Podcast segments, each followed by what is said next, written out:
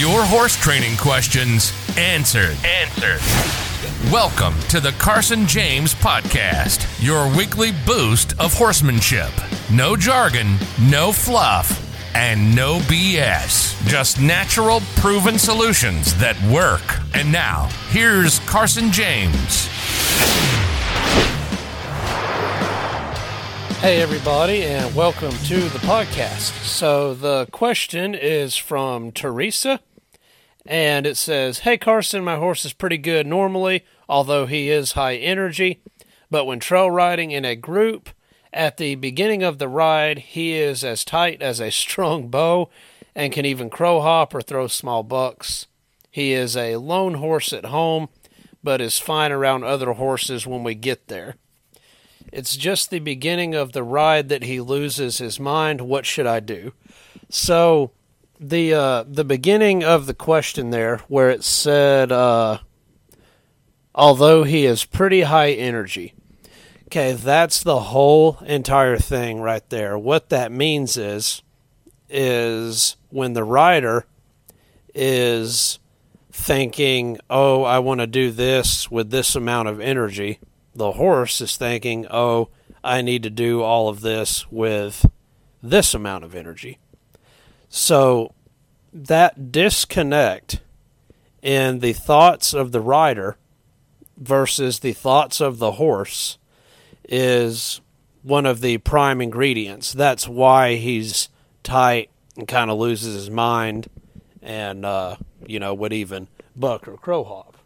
So we have talked about this a little bit, but I'm just going to mention it one more time. Remember that a horse bucking is because of braces, whether they're physical braces in the body or mental braces in the mind. So, you know, everything we try to do with a horse, we try to do it in such a way that gets them to turn loose more and more mentally and physically every single time we ride them. So, as far as the things to actually do, uh, one of the one of the biggest things is make sure he can walk, trot, and lope on a loose rein. Make sure that he has absolutely no buddy sour magnets at all, and then next to that, you want to start working on the energy deal. So that just brings us back around to the redirecting exercise, and we've talked about it before on here, but it's basically where you take a horse that's always wanting to go too fast and you get him to where he kind of gives all that up and is real relaxed, mellow down, and is able to go around on a loose rein without getting excited or hyper or anything. And to if you want to see this exercise actually being done, we've got it all over our website, which is buckaroocrew.com and on that website there are all kind of videos. There's a virtual clinic. And in the slowing down section is the redirecting exercise so that's going to be the main thing that you're going to want to do next to those other things we mentioned which are making sure there's no magnets at all and uh, also getting the horse to where he's really easy to bend his neck left and right. And when you add some tension to both reins, he will lower his head and tuck his chin in a little bit.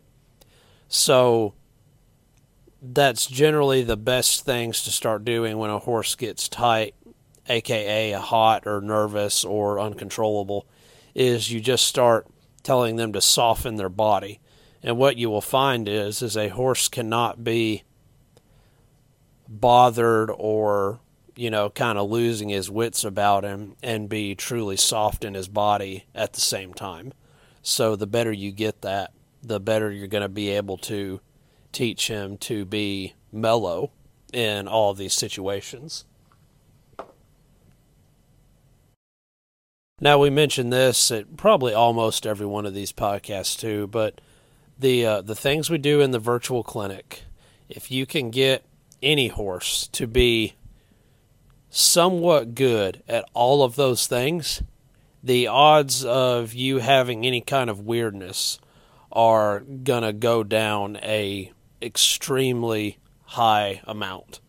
So the reason for that is because, you know, getting a horse to do all those things in the virtual clinic, uh, and that's one of the things on buckaroocrew.com for those of you that don't know. Getting a horse to do all those requires that the human be a good communicator and clear and all that stuff. So, horse's natural instinct is to relax and be okay when they're presented with leadership.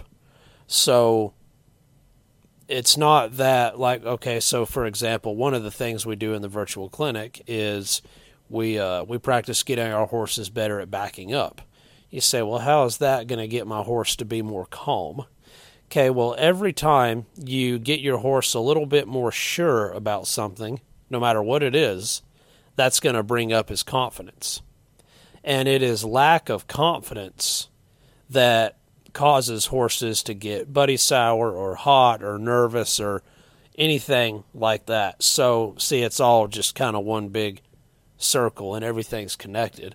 But uh, so to to basically wrap it up with a quick recap, get him good at the virtual clinic and do a lot of redirecting.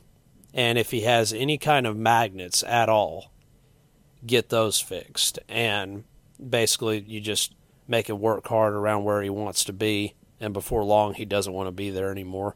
And once again, you can see videos of that actually being done on Buddy Sour or Gate Sour horses on uh, on buckaroocrew.com. So those will be the things that you will need to do to start getting those things changed around. So I hope you guys enjoyed it, and we will see you next time. You've been listening to the Carson James Podcast.